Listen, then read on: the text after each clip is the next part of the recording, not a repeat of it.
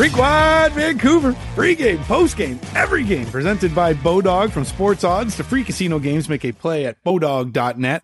Wadden and J-Pat here with you once again with another edition of the post-game show as the Canucks harpoon the Sharks 7-2, make it nine straight now over San Jose. And oh yeah, another series sweep for the Canucks. Yeah, brooms are out against one of the worst teams in the National Hockey League. I don't know if the Sharks are going to win again based on what I saw in this one. I know that they took the Oilers to overtime the other night, but uh, man, they looked disinterested. They had eight shots over the final 40 minutes, and they were trailing. Usually score effects kick in, but I don't think anything that uh, was going to kick in was going to help the San Jose Sharks on this night. But this is a Canucks post-game show, and the Canucks did a number of good things. They've been leaning so heavily on their top guns here of late, Miller and Pettersson and Hughes and Kuzmenko, that it was refreshing. And Miller and Kuzmenko opened the scoring, I know, but after that, uh, the depth guys stepped up and took over and kept scoring. And James Reimer might have wanted to make a save somewhere along the line, but uh, that's for another night. But to get goals from Dakota Joshua and Conor Garland and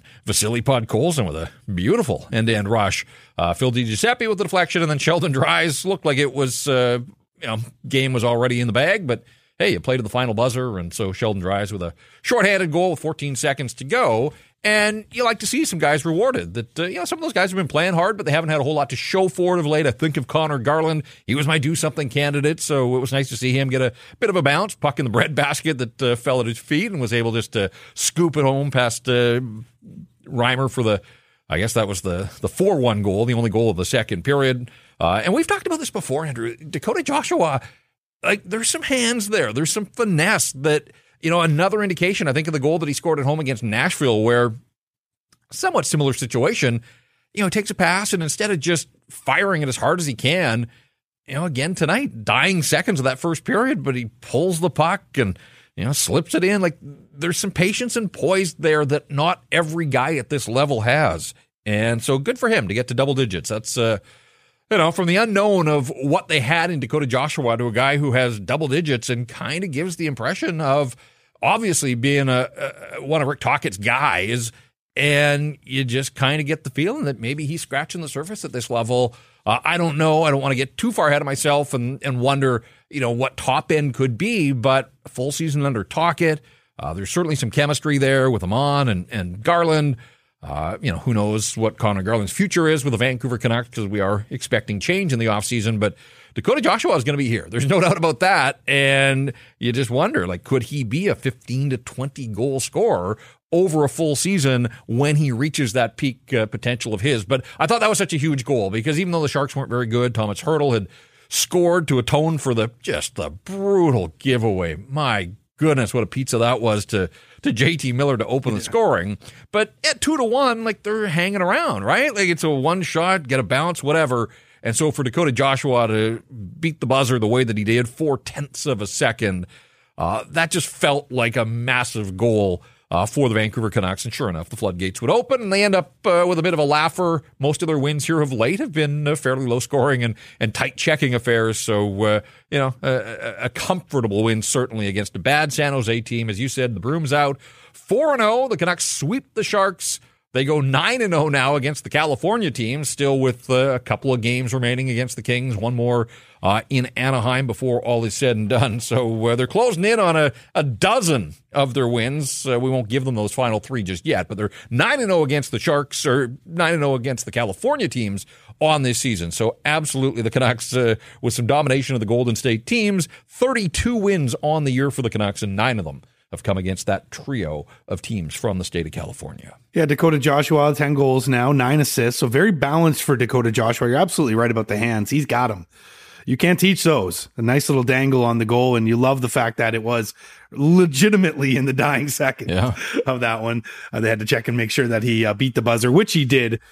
And uh, big night for Dakota Joshua. Two points tonight from him, two points tonight from Tyler Myers, two points tonight from PDG, two points tonight from Conor Garland. Like, again, you know, Nils Aman chipping in with an apple as well. Like, Vasily Podkolzin. Yeah, like, six different guys had two point nights. Yeah. So, yeah, it's spreading it around. And and again, Miller and Kuzmenko got their goals, and Pettersson has another point. So he's up to 90 on the season. But, wow. you know, this just wasn't a night where they were leaning on their top end guys you know, if there was one area, and a couple of the players pointed it out, and I think Tocchet talked about it briefly too. Yeah. you know, the power play, they didn't need it tonight, but you get five opportunities against a San Jose team and you give up a shorthanded goal and don't score. So that was sort of the one area, I suppose, that maybe the one blemish on the night. But, uh, you know, good teams spread the scoring around. You need your best guys going, and the Canucks' best guys have been going for a while now. Uh, but it was kind of nice for them to be able to uh, to watch as uh, the depth players stepped up in a big way. Conor Garland snaps that goalless yeah. drought and he goes through big stretches. That's what Conor Garland does. But a good goal for him tonight. It, we we it, this was coming for Conor Garland, right? Like we've seen him. You know, we look at the underlying stats every single night. We saw the fact that he is starting to generate a bit. He just was a little bit uh, unlucky, if you will. But a good goal tonight, and uh, I think Tyler Myers knew exactly what he was doing in that play. Yeah, I, I, like the goals hadn't been there, and you're getting five million bucks. You've been a goal scorer in this league. You're expected to put pucks to the net, and we kind of found some reasons and maybe even I say excuses last year, first year. yeah. Uh, you know, change of scenery, coming to a hockey market. And it was an underwhelming first season for Conor Garland, but people certainly liked the five on five production and all of that. But at the end of the day, five million bucks, like you're expected. There, there has to be a baseline for good teams. You've got to get some value out of those kind of players. And this was a step back in the goal scoring department. He's played with a bunch of different players this year. Has settled in though, really for the last 15 games, almost since the coaching change, uh, on that line that is very much the third line for the Vancouver Canucks. And you know, on the surface, you can look at Nils Aman's individual offensive numbers, and they're not going to blow anybody away. And so to some degree, I think that can be a bit of a drag on a player like Garland and his production. But that line has played well. They've had some nights where absolutely, like you've been really encouraged. And even Aman and Joshua have been able to score some goals here of late, and it just hasn't happened for Conor Garland. You had to go back to a game in Nashville uh, 13 games ago. So seven points in those 13 games since he had last scored. So there was a little bit of production. Like it wasn't completely cold, but. Mm-hmm you know, it just has to feel good. I mean, goals in the National Hockey League, it's got to be fun to be a goal scorer. And, you know, we talk about goal scorers getting paid. Well, he's already been paid. He's got the contract. And so, you know, there's 11 games remaining. It's unlikely that he, after a 13 game drought, would all of a sudden, you know, go on a, a real run.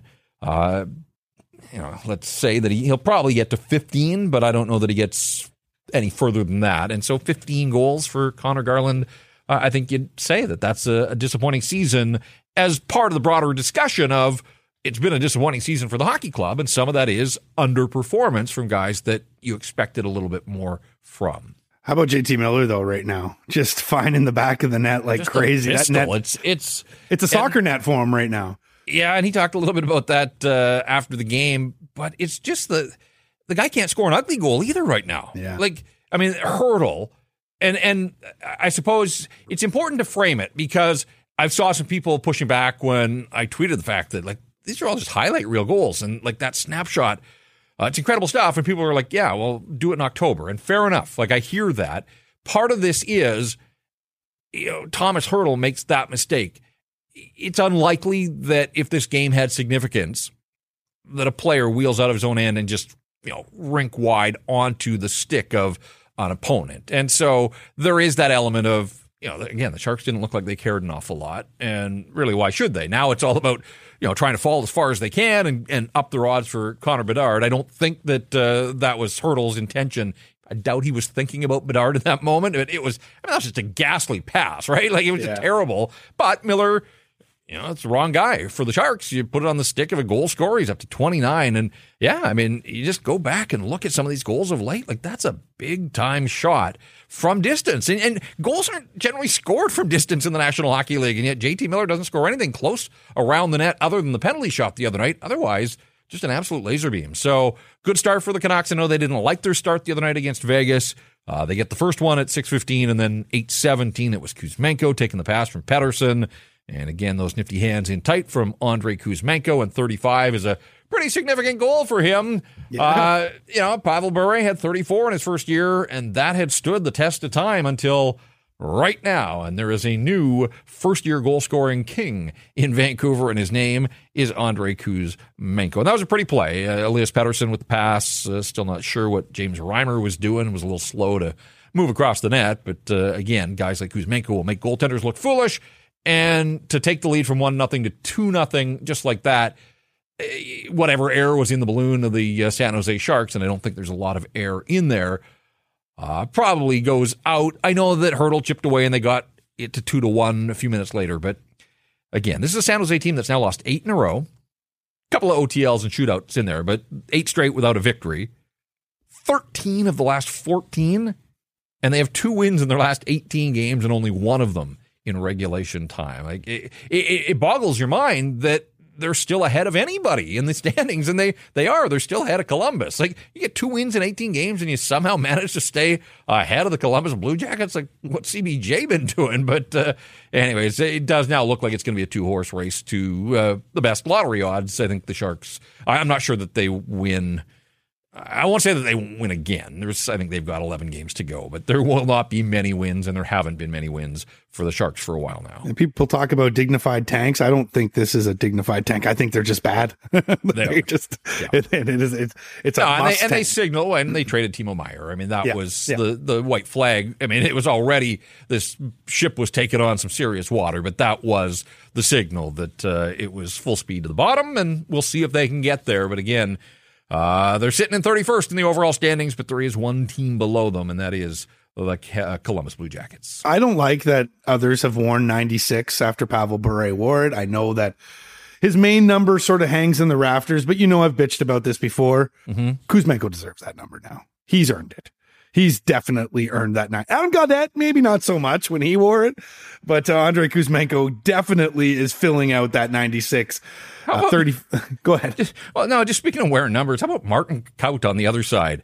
Wearing number 87.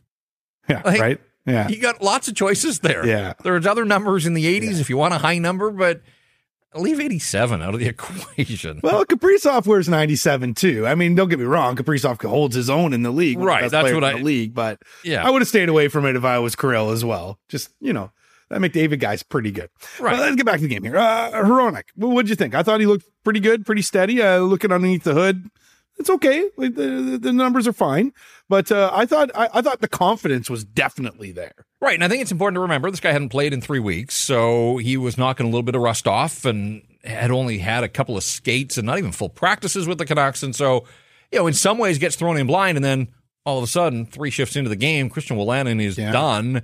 And so, you know, the plan was that Hronek and Ethan Bear were going to be paired together, a couple of righties. The Canucks went with four right-handed shots to start this game and only two lefties. And then Wolanin's gone after uh, a minute and 49 seconds of ice time, three shifts, and didn't return. So early in the hockey game, Quinn Hughes is their only left shot defenseman. And I thought, uh oh. We, you know, not that the Canucks need excuses to lean on Quinn Hughes, but he was their only lefty left, and uh, uh, the score allowed the Canucks to sort of have the common sense, I guess, to back off Quinn Hughes for the first time in a while. In fact, Quinn Hughes didn't lead the team in ice time, wasn't even second in ice time Oh. in this hockey game. I know stats that stand out. Uh, you know, a manageable night. And the Canucks and Quinn Hughes uh, can use a couple of those, or at least Quinn Hughes certainly can. Uh, Hughes plays 23 39. Hronek led the Canucks in ice time, though. So, you know, they. Wow. Yep, Yeah. 24 minutes and 25 seconds. It was a, a healthy serving of ice time. And again, going down to 5D was uh, going to impact that. Certainly, three and a half minutes on the power play, 33 seconds of shorthanded time, and just a shade over 20 minutes at even strength. And what did I think of Filip Hronek? I, I, I was struck by uh, just sort of how active he is in the offensive zone at even strength. This is a guy that, like, you know, he he was the right shot defenseman, but a lot of the times you would see him slide across the blue line and then at times down into like the left corner, so like about as far away as you can get from from the right point. Uh, you know, but he was looking to make himself available for passes and and help the hockey club make plays. And so, you know, I didn't ever find that he was out of position. There was one, I suppose, where uh, he had a pinch and the Sharks were able to get around him and, and they had a two on one. I didn't score on it, but that was the one time that I did notice him getting caught. But on these sort of forays when he was moving around the offensive zone, I just thought, okay, that's interesting and it's kind of unique that uh, you know Quinn Hughes plays a rover, but I. You know, I'm still getting to learn a fair bit about Filip Hronek, and I don't think that I have the full book after one game. Uh, you know, he's sort of sneaky physical in that he had 97 hits before tonight. And when I look at the Canucks, I mean, Luke Schenn was what, 250 or something. Uh, and then there's Kyle Burroughs. But Hronek would slot in now that Schenn's gone and, you know, really second on this team. It's not a particularly physical defense. Tyler Myers has the size, but he's not overly physical. Uh, OEL, uh, you know, Brisebois when he plays. You Burroughs know, throws it around, but he's not a big dude. Yeah, yeah, but so I think Filip Hronek, that's an element of his game that maybe is a little undetected and, and underrated. Hmm. Yeah, I don't think he's going to lay guys out, but he certainly doesn't shy away uh, from the physical side of things and was credited with three hits on the night. Now, Burroughs had eight, so uh, we've seen Kyle Burroughs with the hit total uh, getting up there a couple of times here of late. But overall, you know, for a guy that didn't get a lot of practice time, coming off an injury, uh, and we talked about, you know, sort of a, a an easy game to transition to a new team against an opponent like San Jose. You know, I, I think it kind of went exactly as he and the hockey club would want. It was a bit of a laugher on the scoreboard. So it wasn't high stakes. Not that it was ever going to be high stakes against the Sharks, but it just allowed Hronek to uh, sort of work his way back into an NHL lineup, and, and I thought he looked good. Now, there were a couple of things that I did notice. First period, Sharks iced the puck. Hronek was already out there. And the Canucks made the decision to sort of juice their attack. And it was the first time in the night that they put Hughes out for an offensive zone faceoff with Filip Hronek. And off the draw, the Canucks created pressure that led to the first penalty of the night. So, you know, it didn't generate a scoring chance necessarily, but forced the Sharks into a penalty. So, you know, I think you would call that a, a success.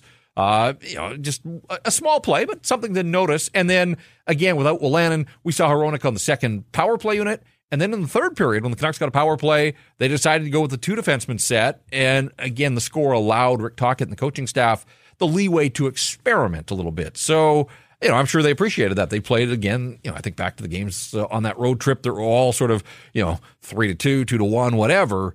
Uh, this one, they had the cushion on the scoreboard that allowed the coaches to do a little bit of in game experimenting. And you've got a new player and you want to see what he looks like and with certain you know partners and in different game situations. So again, I think they accomplished a fair bit with Filip Hronek, and I would say overall, ah, pretty decent debut. Yeah, absolutely. You're leading the team in ice time, and you've been now for what three weeks now from him. So keep in mind too, Hronek, uh, you might throw the body around. He also took one of the biggest hits of the year from Ryan Reaves.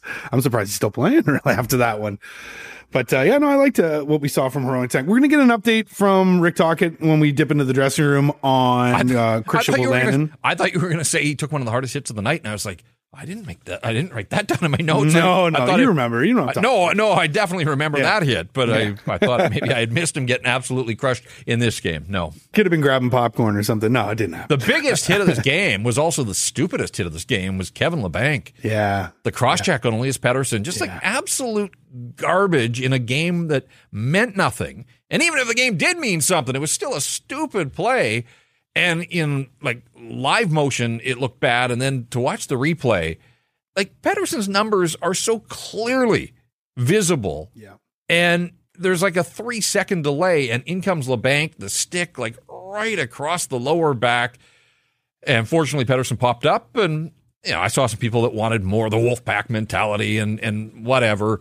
Um, I just, you know, he got a penalty on the play, and again, I think it was the referee out at center ice that made the call, and not the guy that was standing right four feet them. away, which is just you just shake your head that that keeps happening uh, in hockey. So I'm glad that he got a minor penalty, but you know, uh, the Department of Player Safety, like Elias Pettersson was not particularly safe in that situation, and it's just that's the kind of hit that you know. There's all this talk about guys fighting after open ice hits and whatever like if a Canuck had lost it and gone after Labanc there, like absolutely, I would have understood and uh, even take the instigator, whatever. It didn't happen that way. Hronek was one of the guys that was out there trying to face wash and, and deliver some kind of message, but it would be nice if the league delivered a, a message that you know that kind of hit like that's it's just dangerous a star player bordering on a superstar player like he could have been injured pretty badly like it had the potential to go completely sideways there. So I was glad that uh, EP40 popped back up and and stayed in the hockey game. Yeah, we're going to get an update uh, from uh, Rick Tocchet on uh, Christian Wolanin, but um, it's interesting now with this D corps because starting to get banged up a little bit. Yeah. Wilson now week to week. Brisebois is banged up with something. Uh, I don't know if necessarily if Brisebois or Wolanin are going to miss any games per se, but uh, be interesting to see who gets you know Tap to come up next if they do have to go down to the farm. Perhaps uh, Jack Rathbone sighting again. Yeah. So let's just be clear that the Canucks are out of call ups. Yep. Yep. After the trade deadline, they papered a bunch of guys, but had to use the call ups to, to bring them back up. So they've maxed out on their call ups. But if you are running out of players, you're still allowed emergency call ups. And I think that's, they would have to trigger that. Uh, yeah. I mean, we talk about the left side all of a sudden with both Brisebois and now Wolanin. Um, you'd have to think that Jack Rathbone would be uh, the next guy. Uh, you know, they're still all right on the right side with the addition of Filip Hronek and uh, but the interesting news uh, post game was that Noah Juulsen may be done for for the season after whatever happened in the pregame activation the other night. But uh, yeah, I mean, we've spent so much time talking about these depth guys, and now all of a sudden, uh, all three of them are dealing with the various injuries and uh, to different degrees. But yeah, um, we'll see what happens here. Canucks going out on the road trip, three and four nights. It wouldn't surprise me if uh, you know, they added a body here just because they're, you know, getting away from home and all of a sudden with back to backs on the weekend, uh, that much tougher to get somebody in if you had to. So, uh, yeah, we'll have to wait and see if they have to make the emergency call to the farm. What a weird season for the Canucks. I mean, at one point they don't got enough guys on the right side. Now they got a ton of right, right guys. But not only that, earlier in the season, the power play is basically the only thing that's sort of keeping them into games. It goes 0 for tonight, 0 for 5 and the PK goes two for two. Now the PK is unstoppable. They got 13 shorthanded goals as a team. They're tied with the Oilers for the league lead. And of course, Sheldon Dry is getting that uh, shorty tonight. It's just such a weird season for the Canucks this year. Yeah, there's no doubt. Uh, like, just didn't see all of these shorthanded goals. I mean, clearly nobody saw them, but I didn't see them coming either. And under Bruce Boudreau, it was just such a struggle to kill a penalty, and now to be so aggressive and to create and generate the offense that they have. And I know the Sharks got a shorthanded goal as well. So, you know, I, am sort of numb to it now when it happens. It's like, oh, more shorthanded goals. How about that? It just didn't like it's almost on a nightly basis. Uh, and we touched on the fact that we won't go deep, but yeah, I mean, the power play just kind of looks off right now. And they tried a couple of different looks, as we mentioned, not just with the two defensemen, but uh, at one point, Kuzmenko was off the top unit. Kuzmenko, I think, saw a little uh, time with the top unit as well.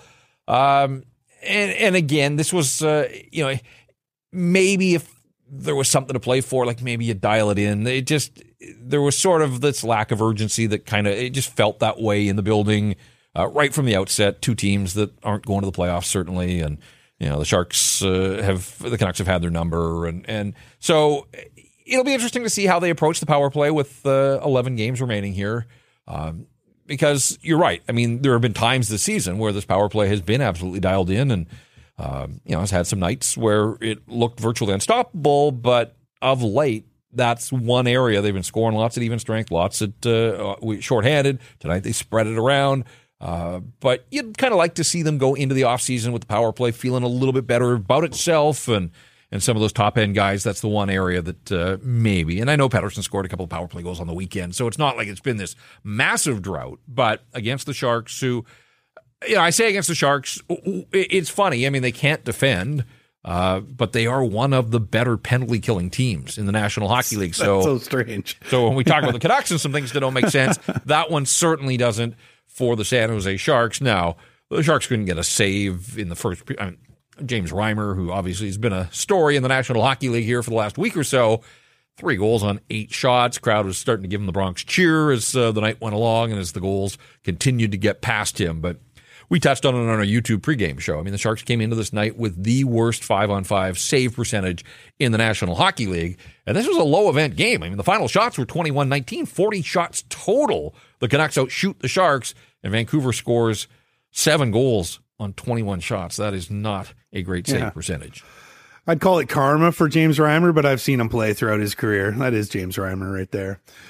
Uh, okay, so the Trumpets, they are not going to play just yet. No but we've got them at the ready right now because it's been updated.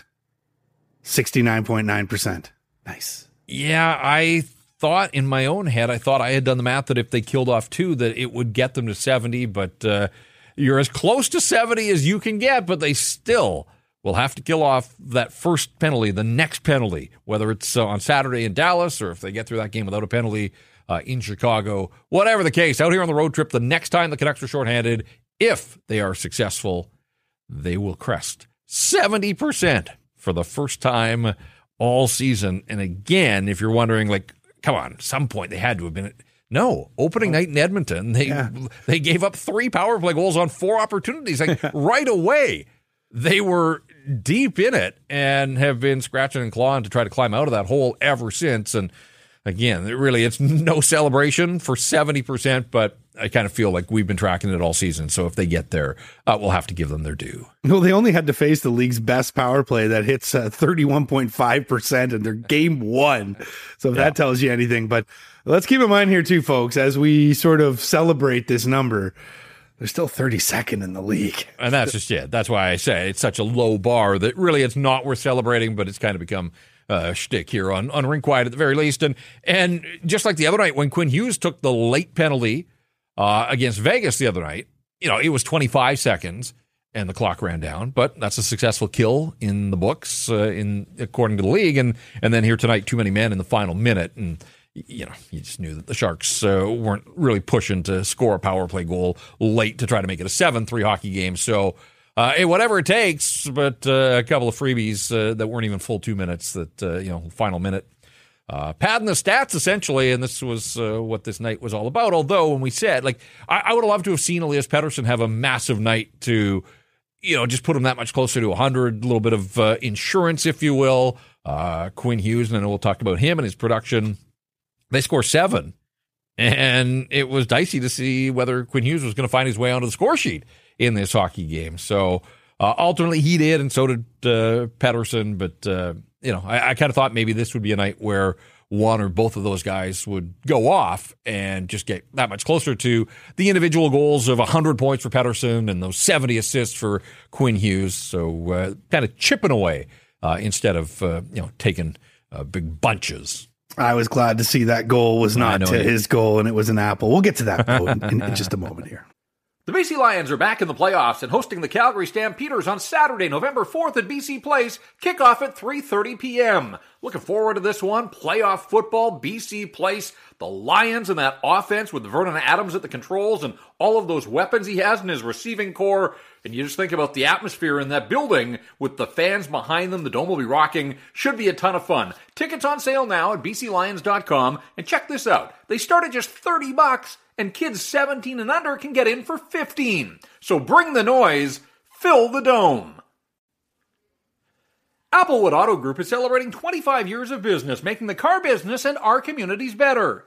Applewood offers the best in class experience whether you're looking for a car, service, or to join our team. Come find out why it's all good at Applewood. Visit us online at applewood.ca today.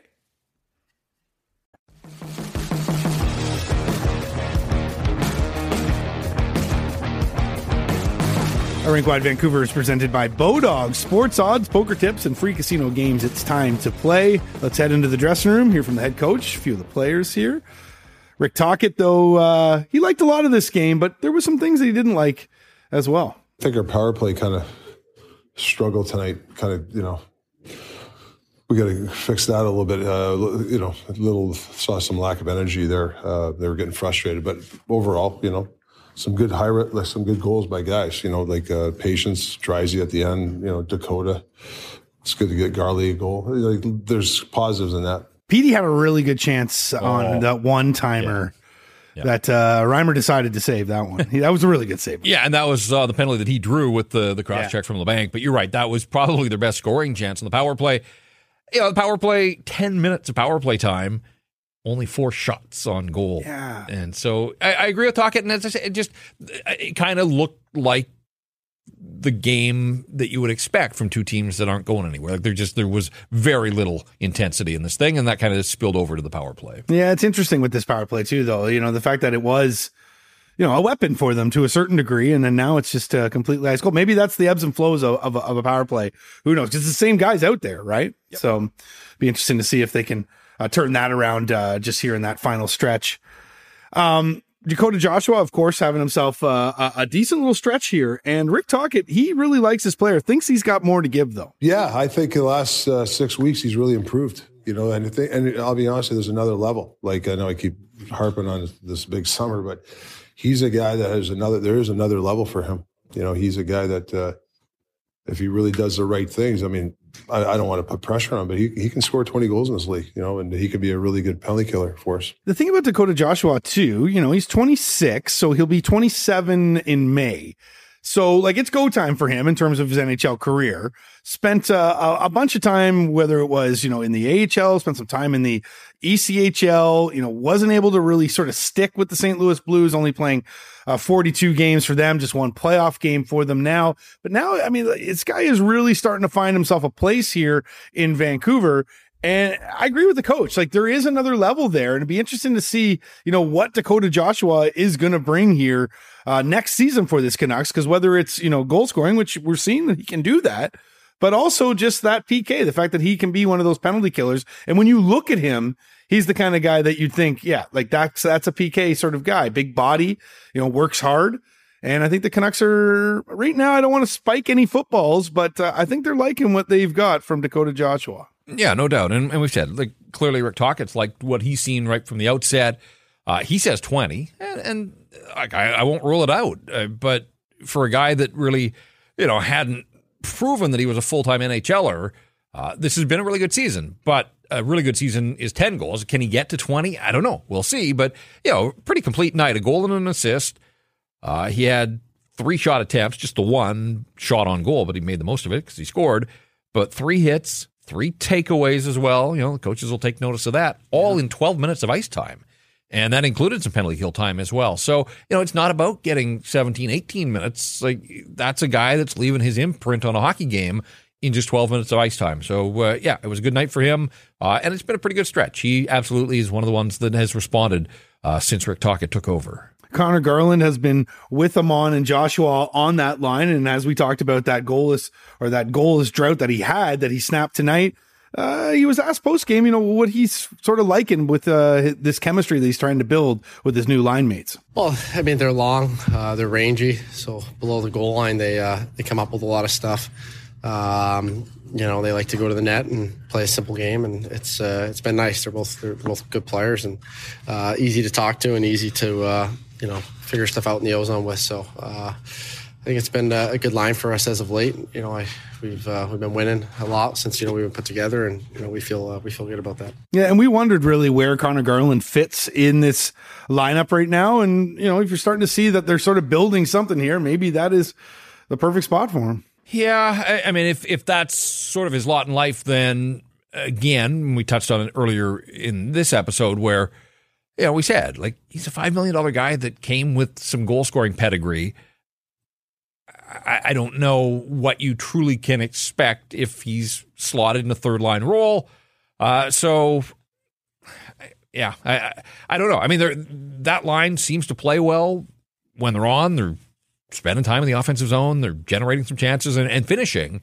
But then you come back to the fact that this is his first goal in in more than a month, and yeah you know, whoever he's playing with, there just there has to be an expectation of a little bit more. So again, I mean, the, the Canucks are up against it. The cap, nothing's changed there. Like I still think that you're going to see them offload a player or two, and I just wonder, based on what he makes, if Conor Garland's a candidate to uh, be shuffled out here in the offseason. Or is, you know, the play to try to get a center. I know Dhaliwal was talking about on their show today how the Canucks are focused on, you know, trying to get that third line center. Uh, perhaps in free agency or maybe through trade, who knows? But maybe that should be the focus, you know, that to get that guy that can play a little more offensively than than Nils Aman can, and then push Nils Aman down, you know, to try to perhaps unlock Garland. Because let's be honest, J Pat, it's not a lot of trade value for Conor Garland and you're probably going to have to eat some money if you trade them because everybody's capped out, right? right? And so, I mean, this presents you know bigger picture questions about how they're going to attack the salary cap in the offseason. Uh, but and uh, look, I don't disagree. I, I, I believe it, and then to hear Dhaliwal, you know, suggest that he's heard it from sources that yes, that's right at the top of the list for the Vancouver Canucks. That's fine, but we also know that you end up overpaying in free agency. And yes. if you're looking for a you know a goal scoring offensive production kind of guy rather than just a you know a guy that can come in and kill some penalties for you, uh, if you're going to get better at that third line center, it's going to cost you. And again, they just they don't unless they go down buyout Boulevard or you know one of these trades to free up some cap space.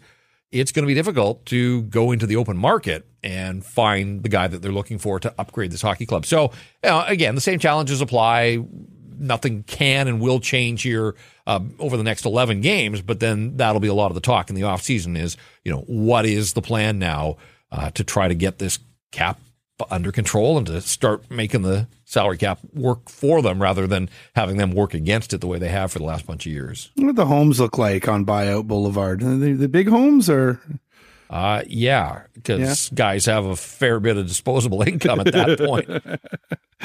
uh, JT Miller, of course, uh, is finding the back of the net, and he is finding it big time with that shot that he's got. Four goals in his last uh, three games. He was asked post game about, you know, what's going on? How come you keep ripping them home? Yeah, it's crazy. Sometimes you feel like you, you know, you're uh, shooting into a five gallon bucket, and sometimes you just feel like, like you just said, like you're just kind of hitting your mark. And uh, when you're when you're shooting like that with confidence, it makes me want to shoot more. And um, it's nice to see them go because like there's stretches of the season where it seems like you, you can do everything but score. So you know, you kind of take them as they come. Yeah, if I'm Rick Tocchet, I'm like JT. Yes, shoot more. Absolutely, shoot more.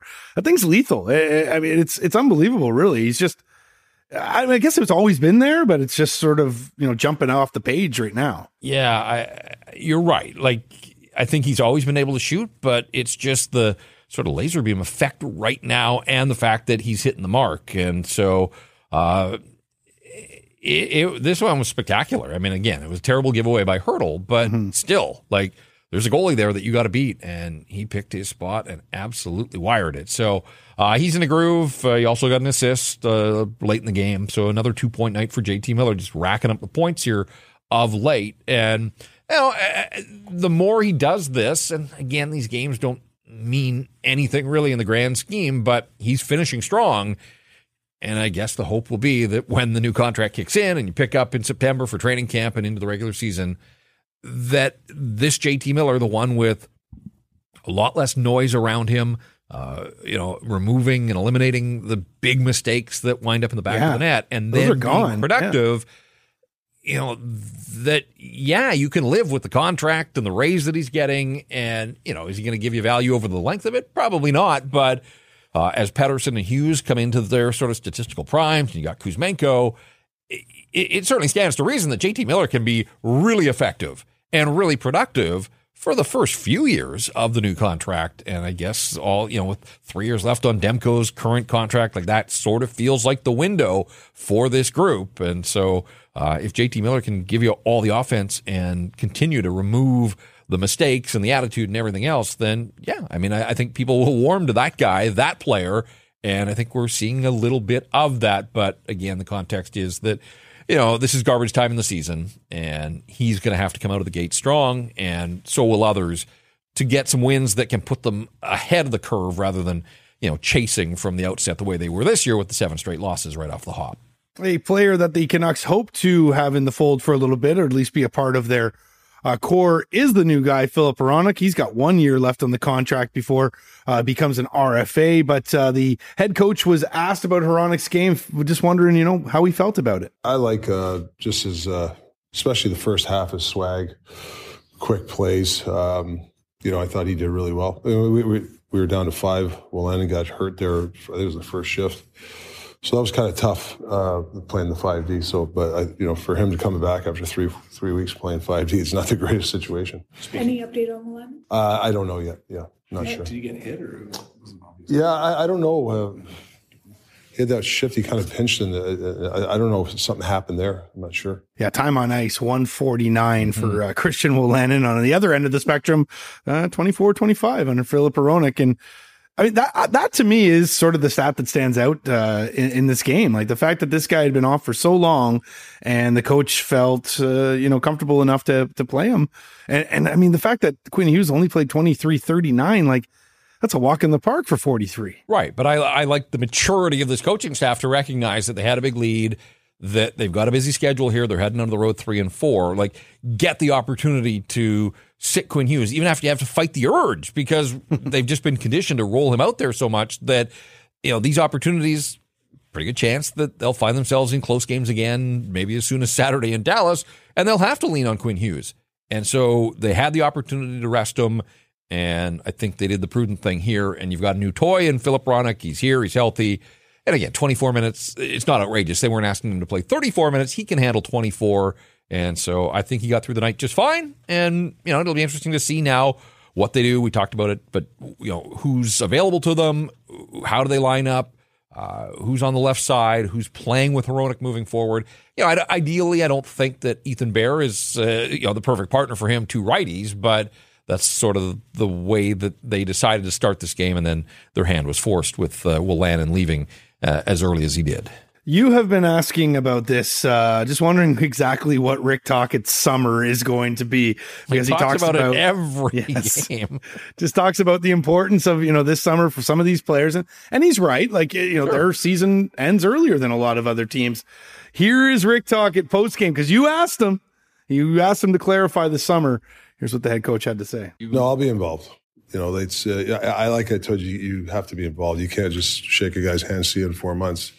It just doesn't work that way. Uh, especially teams that don't make the playoffs. They, they, got a lot of time to, you know, look at Tampa and guys, teams like that. They they have short summers, you know, and um, you know, unfortunately, you know, this team's had some some long summers, so you got to really dial it in and be ready to go in October. You gonna work out with some guys? I'm not. I'm, I'm old, man. I'll, I'll work out with the. I'll work out with the coaches. So, are you going to go from Rick Tocchet to Rick Steves, like bouncing around the world visiting these guys? Or? Well, I'm not. Yeah, I, I mean, I'm not going to. You know, we're trying to get some guys to come here too. You know, check in here. So, the, but I'll, I'll jump around for sure. I didn't get Gemma's reference there. Who's did you say? Rick Steves? Yeah, Rick Steves is like a travel author, and oh, okay. he's done some television work as well, but uh, he far and wide around the world. So, uh, okay. uh, yes. A good little tie in there. But I, I, I listen, I, I, liked the fact that, uh, first of all, I like the fact that you asked him if he's going to work out with them. I thought that was pretty good. Uh, Taco looks like he's in decent shape still. But I, you know, I like that from the head coach. I, I like hearing that sort of thing, and you know, you can tell. Like, uh, not that Rick Dodd ever questioned how invested he is, but I love how invested he is because you know, come summer, like some coaches might say, "All right, guys, like I'll see you in September and show up in shape, or else." you know. Well, with Rick Tocchet, they better show yeah, up. That's true. Yeah, the or else is the part that would scare me. I think if I was a player. yeah, especially if it's coming from Rick Tocchet. The BC Lions are back in the playoffs and hosting the Calgary Stampeders on Saturday, November 4th at BC Place. Kickoff at 3:30 p.m. Looking forward to this one. Playoff football, BC Place, the Lions and that offense with Vernon Adams at the controls and all of those weapons he has in his receiving corps. And you just think about the atmosphere in that building with the fans behind them. The dome will be rocking. Should be a ton of fun. Tickets on sale now at bclions.com. And check this out. They start at just 30 bucks and kids 17 and under can get in for 15. So bring the noise, fill the dome. All right, before we get to my best bet, game and a hashtag, did something big news happened right before the puck drop in the third period. John Garrett, longtime caller analyst for the Vancouver Canucks, announcing that this is his final season. And this is it, the last little stretch here for Cheech. And uh, you know, listen, fans love it. They love Shorty. They love Cheech. He's been a legend in this market for so long. Going to be weird next year when the puck drops on the 23-24 season to hear Shorty and question mark. Yeah, those will be some big shoes to fill. Um, uh, I, I think for me, when I think of John Garrett, it's the entertainment value of this past decade that has really been a dark, dark decade for the Vancouver Canucks. And yet he and Shorty bring it every time they're together. And the rapport off the air is the same as the one. I mean, that's why the chemistry is there. It's authentic. Uh, you know, Cheech gets the showmanship and the, the fun, the sense of humor. He's just a good and honest man. He's been terrific dinner company when I was out traveling. Uh, you know, the stories I've witnessed it firsthand. I've seen the catch up on uh, all sorts of things. You know, it's not an act. It's not shtick. Um, and he's just he's brought smiles to Canuck fans that have needed some levity because there haven't been enough wins here. Uh, you know, it's unfortunate that uh, it's going to end when the season ends and there won't be playoffs here. Uh, but yeah, I mean, you know, he when I think of his years of service to the Vancouver Canucks, and obviously it goes back to his playing days first and foremost, and a member of the alumni and then in the broadcast booth for the better part of two decades. Um, yeah, it's going to be interesting. I mean, the final game's in Arizona. It's a regional broadcast, so uh, he'll get to work game 82 of the regular season, and uh, the tributes already pouring in. And, you know, he's just, he's done a terrific job. I, I remember him going back, like when he broke in with Hockey Night in Canada. Uh, he's worked with a bunch of different partners, but certainly we think of the two Johns and uh, how fortunate we've been in a market like this one. Uh, and I've watched a lot of hockey from around the league and a lot of the regional broadcasts, and uh, I would put those two guys right up there at the top. And so, uh, looking forward to. I'm not looking forward to life without John Garrett in the broadcast booth, but uh, looking forward to these last few games and Yeah. uh, to again just sort of see the outpouring that's already out there on all the social channels uh, as we record this. It's going to be a massive love in for Cheech, Yep. especially, and, and rightfully so, as, as it should be. And, and I know it's going to get batted around. I know a whole bunch of people are going to be wondering who's going to fill that seat. It's going to be interesting to see exactly who they choose for that. And, you know, there's definitely some names that are out there, but it, it feels like it's going to be somebody I, I, don't think people see coming because some of the names that I think people are thinking perhaps don't want the job. You know, I- Well, I, know I- some like, people seen might say Kevin yeah. Bieksa. Like, right. Like I've seen a lot of people throwing out former players, and it's fine to have a former player, but like a they've got to want the job. They're going to want to have to travel, and Yeah. you know some people have young families, and you know part of the reason that uh, they haven't gotten back into the game, you know, full time is because of family reasons. Like if you're in, you're in. Like it's not just you get to work the home games. Travel is a part of it. For some people, that would be a perk, but. Uh, uh, and the other thing is that not every ex player is a great color guy. Some are better in the studio, and some are better in other areas. So, um, you know, I, I don't know how much notice Sportsnet has had on this. If Cheech tipped them off at the start of the year, you know, if the process has already begun, uh, is it going to be open auditions for people around the league? Do they have their eye on somebody? Uh, these are all big decisions. Will Shorty have a say in it? Because you got to have that chemistry uh, with the guy you're working with. Otherwise, uh, it's just you know you can tell when it's not there as a viewer um, and a consumer. So yeah, it's uh, this will be a, a tough call for them, and you got to get it right. So uh, it's gonna be fascinating to see. Uh, just add that to the pile of off-season decisions around the Vancouver Canucks that uh, certainly will be regarded with a lot of intrigue. Yeah, Dream BA is on our Ask J Pats here, wondering if it's going to be Donnie Taylor that's going to get the job. I don't think it'll be Donnie. He'd probably take it though. Uh, but you know, with Donnie though, there'd have to be a heck of a lot of perks though, too, right? And no more buffer days for you either, bud. If there's Well, the night. summers are uh, nothing Oh, but buffer days at that that. point. True, that's true. Maybe they can uh, convince Donnie. All right, I hit my Bodog best bet tonight. Hey. Quinn Hughes and Erik Karlsson both over half an assist. I like the value on it at plus 125. I thought plus 125 was like a lot for that. But when I looked underneath uh, or looked at that isn't uh, at the stats uh, earlier, looked at Erik Karlsson hadn't had an assist in a little while. He had two in his last seven, something like that.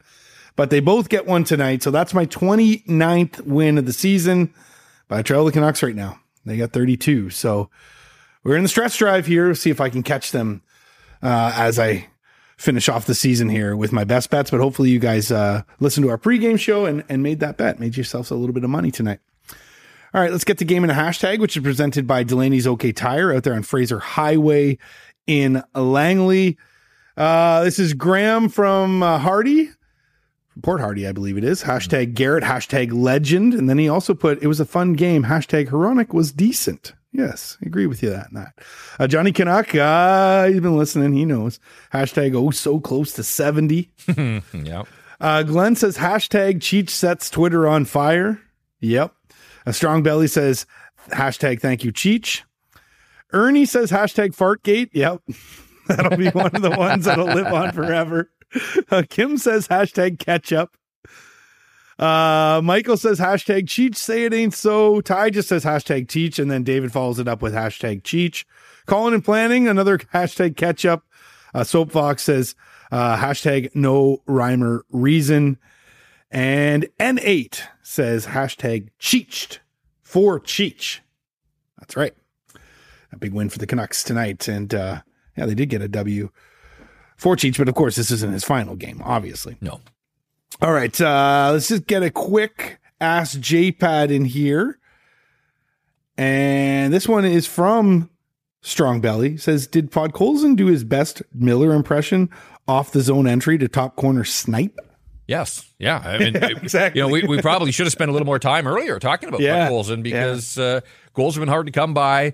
Uh, but looked like he was shot out of a cannon with speed, makes the move at the line, finds some ice, and and then makes no mistake. And yeah, I mean, yes, James Reimer was giving up goals, but uh, I don't want to take anything away. Like more of that, please, uh, from Vasily Podkolzin. And that looked like some of the goals that he scored last year with that big time shot that we know he possesses. And so maybe it's a confidence thing.